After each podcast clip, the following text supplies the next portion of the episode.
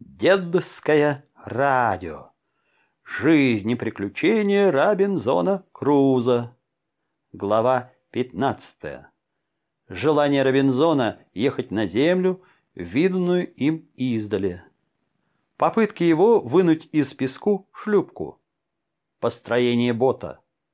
Невозможность спуска его в море.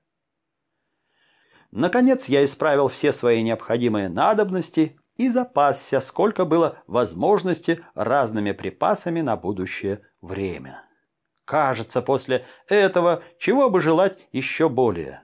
Нет, во мне разгорелось непреодолимое желание обстоятельнее узнать ту землю, которая лежала на супротив острова и которую я видел издали во время последнего моего путешествия. Я воображал, что она составляет часть материка, и что, достигнув до нее, я могу, наконец, освободиться от одинокой, грустной моей жизни. Нисколько я не думал о тех опасностях, которым может подвергнуть меня это предприятие. Я мог попасть к дикарям, которые более жестокие, нежели тигры и львы, африканские. Я припоминал себе рассказы об этих страшных дикарях, которые живут на берегах Карибского моря. И мне часто приходило на мысль, что мой остров недалеко от этой страны, если судить по широте места. Кажется, и этого было бы достаточно, чтобы удержать меня от моего предприятия. Но ничто не помогало, потому что намерение плыть по морю и узнать подробнее эту землю совершенно овладело мною. Прежде всего, я отправился осмотреть ту шлюпку, которая после нашего кораблекрушения была далеко выброшена волнами на берег. Она была совершенно опрокинута и лежала на сухом месте, на песке, глубоко уткнувшись в него. Если бы у меня был какой-нибудь помощник, то мы вдвоем могли бы как-нибудь вытащить ее, подчинить и отправиться к берегам Бразилии. Но мне одному не было никаких сил не только перевернуть ее, но даже сдвинуть хоть сколько-нибудь со своего места. Когда эта попытка не удалась, я придумал другую. Нарубил в лесу разного рода рычагов и сделал катки, чтобы с помощью их достигнуть какого-нибудь успеха. Нисколько, не жалея своих трудов, я почти две недели неутомимо работал рычагами, чтобы поднять шлюпку и освободить ее от песку.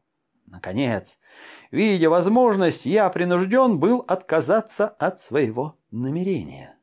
Чем более было неудач, тем более возрастало во мне желание достигнуть до материка. Я переменил свой план и задумал построить себе новый бот, выдолбить его из большого дерева и на этом утлом судне пуститься в море. Задумав строить бот, я на другой же день пошел в лес и выбрал себе там самое лучшее и самое высокое кедровое дерево, с которым не могло сравниться ни одно из кедров ливанских. Диаметр этого дерева при корне был более пяти футов. Начиная от корня, на расстоянии 22 футов длины, он сохранял одинаковую величину 4 фута и несколько дюймов, а потом постепенно уменьшался в толщине до ветвей. Чтобы срубить его, я употребил целые двадцать дней. Две недели очищал его от сучьев и ветвей, и не менее месяца было нужно на то, чтобы дереву придать вид, подобный боту. Выдалбливал же я его почти целую четверть года посредством долота и молотка, но выжигать его не хотел. Окончив свои работы, я чувствовал величайшую радость и удивлялся изяществу моего бота. Он был нечто вроде большой лодки или прекрасной гондолы, сделанной из цельного дерева, чему подобного я никогда не видывал. Теперь оставалось одно только сделать — спустить этот бот в море, если удастся это предпринять задуманное путешествие. Но тут оказался камень преткновения. Хотя мой бот отстоял от берега не более двадцати шагов, но все меры, какие не употреблял я, чтобы сдвинуть его в море, были тщетны, потому что берег был очень горист и несравненно выше того места, где находился бот.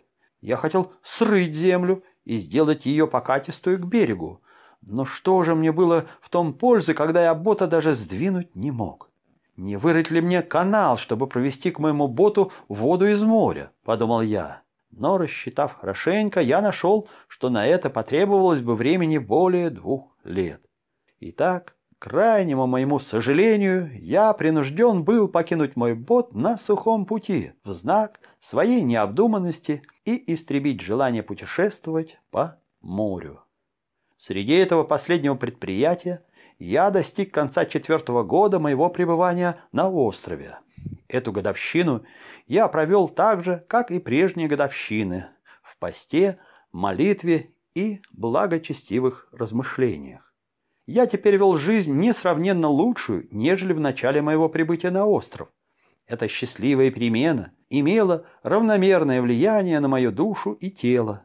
Часть времени, когда я садился отдыхать, я благодарил провидение за его милости ко мне и дивился премудрости его, по которой все устроилось нужное для меня в необитаемой пустыне. Я более обращал внимание на хорошую сторону моего положения, нежели на худую, более на то, чем я наслаждался, нежели на то, чего у меня не доставало. Все это возбуждало во мне живейшее чувство любви и признательности. Продолжение следует.